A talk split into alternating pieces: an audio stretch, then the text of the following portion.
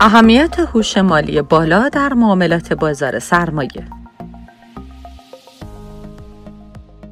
هوش مالی چیست؟ یکی از ویژگی ها و مشخصه های افراد قدرتمند و توانمند در زمینه های اقتصادی این است که این گونه افراد دارای هوش مالی بسیار بالا هستند. هوش مالی چیست؟ آیا می توان بدون در نظر گرفتن این پارامتر در معاملات خود موفق شویم؟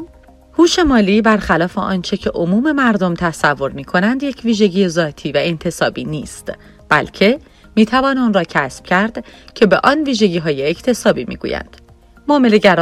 و سرمایه داران می توانند با اقدام فعالیت های خاص هوش مالی را در خود تقویت کنند.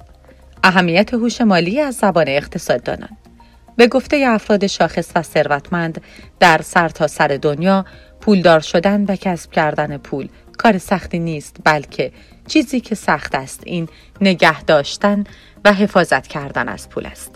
افرادی که دارای هوش مالی پایین هستند توانایی حفظ کردن یا نگهداری کردن از پول را ندارند و در مقابل هستند افرادی که با داشتن هوش مالی بالا قادر بودند که از مبالغ بسیار کم به دلیل مهارت خاصی که در نگهداری پول دارند خود را به افراد ثروتمند در جهان تبدیل کنند معاملهگران در صنعت بورس و بازار سرمایه در صورتی که این هوش خود را تقویت نکنند قادر نخواهند بود که ریسک معاملات را کنترل کنند و دست به معاملات بیپایه و اساس می‌زنند.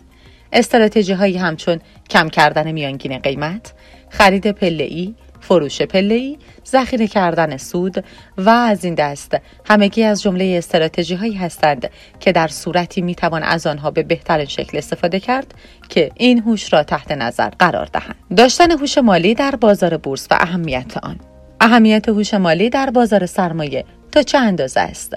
آیا می توان بدون داشتن هوش مالی بالا یک سهامدار خوب در بورس شد؟ برای داشتن این هوش بالا نیاز نیست که به تمام تئوری های تخصصی اقتصادی تسلط داشته باشیم بلکه تنها کافی است که نحوه درست خرید و فروش را یاد بگیریم و با اعداد و ارقامی که همواره با آنها سر و کار داریم آشنایی پیدا کنیم. به طور مثال اگر فرد سهامدار با اعداد و ارقام سر و کار نداشته باشد نمی‌تواند آنگونه که باید و لازم است با مفاهیمی همچون شاخص کل بورس شاخص فرابورس، میانگین وزنی و اعدادی از این قبیل آشنایی داشته باشد. به طور مثال در نمودارهای قیمت بیان می شود که در صورتی که روند سعودی به پایان برسد و پس از آن مشاهده برگشت نمودار قیمت در جهت نزولی خواهیم بود. اگر این رقم بیش از 38 درصد باشد، این برگشت قیمت روند نزولی نام دارد و به عنوان یک روند مجزا در نظر گرفته می شود.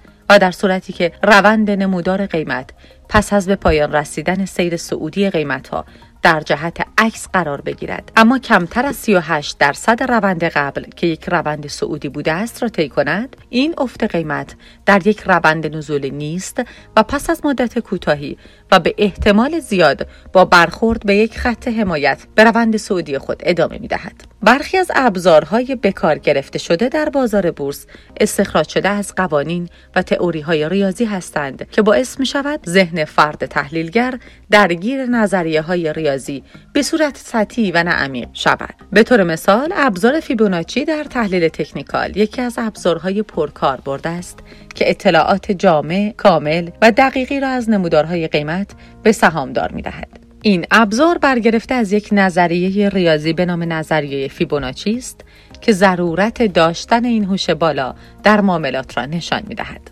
خلاصه اینکه یکی از ویژگی های بارز افراد موفق در زمینه معاملات و خرید و فروش هوش مالی بالای آنهاست. هستند افرادی که با وجود داشتن پول زیاد به دلیل اینکه هوش مالی خود را تقویت نکرده اند با شکست هایی مواجه می شوند و معاملات آنها با ضررهای بسیاری همراه می شود.